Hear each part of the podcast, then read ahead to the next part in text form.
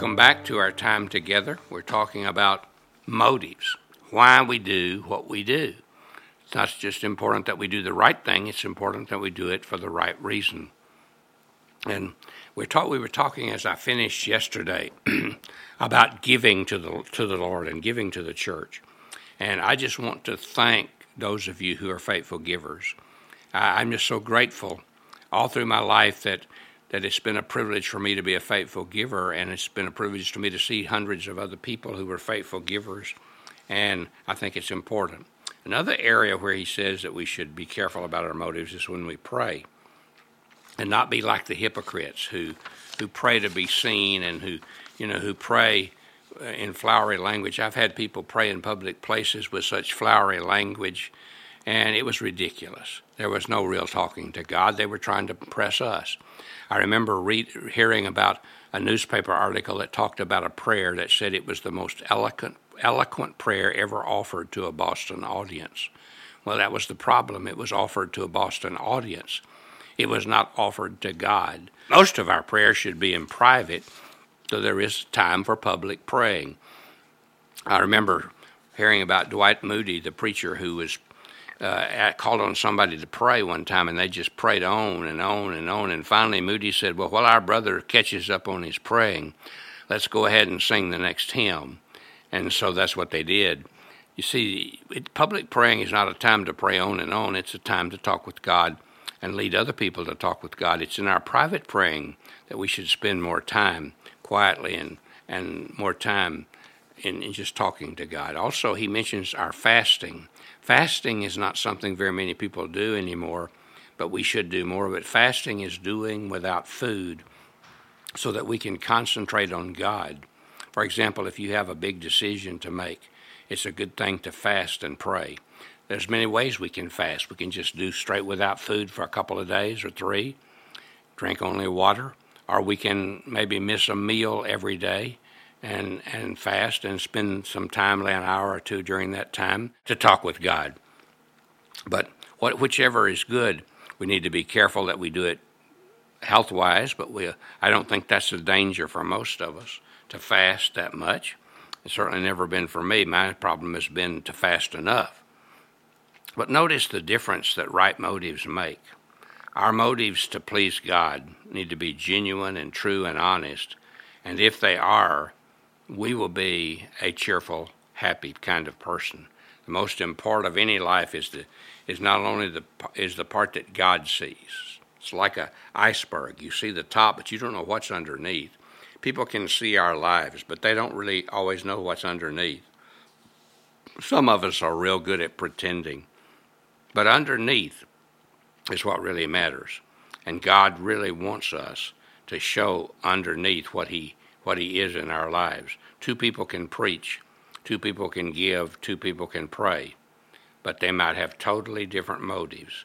So God sees and knows our hearts and our motives, and that's what He rewards.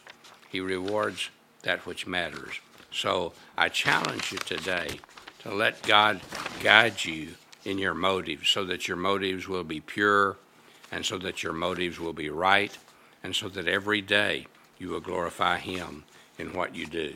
As we continue, I want to talk again about something that's really important in our commitment, and that is having integrity.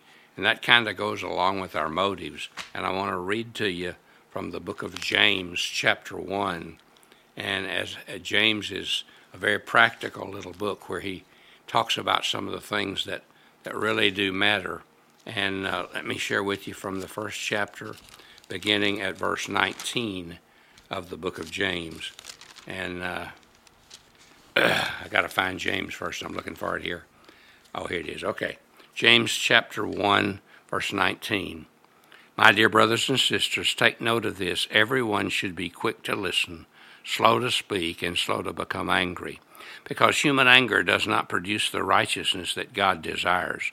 Therefore, get rid of all moral filth and the evil that is so prevalent, and humbly accept the word planted in you, which can save you. Do not merely listen to the word and so deceive yourselves. Do what it says.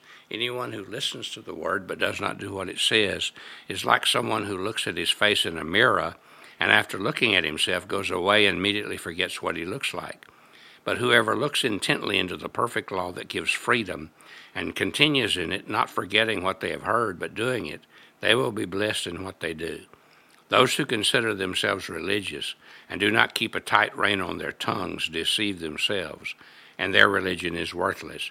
Religion that God our Father accepts as pure and faultless is this to look after orphans and widows in their distress, and to keep oneself from being polluted by the world. In these verses, James is especially talking about having a life of integrity. Today in our world, we have an integrity crisis. Never in my lifetime have I seen so much that lacks so many people that lack integrity. People in all in the offices of government, in in schools, in churches, a lack of integrity, a lack of honesty, a lack of sincerity, you, you don't hear many people about with whom you can say what you see is what you get, what you hear is what you get. That's true. You can be sure that what they what they tell you is exactly what's going on. James calls us to that kind of integrity. We need to have integrity in our talk. He gives a triple command about that. He says, "Be quick to hear." Most folks are poor listeners. By nature, we don't like to listen. Our impulse is to talk, to act we want to talk or do something compulsively. But Jesus says that if we have ears, let us hear. That's what they're there for. Celebrated psychology, Paul, psychologist Paul Tournier said, Listen to the conversations of our world, and they are, for the most part, dialogues of the deaf. In other words, nobody is listening because nobody wants to hear, they want to talk. Why are we such poor listeners? Well, sometimes we're just busy. Our business substitutes for conversation and wrecks our relationships. Or we're watching TV, or working on our phone, or playing a game on a gadget. And net, we, we get all tied up with the machines that are so available today that we forget that people are far more important than, than machines. Listening is loving people in action, and we must learn to do that God's way. Also, we're to be slow to speak tongue, the tongue is, is a dangerous weapon.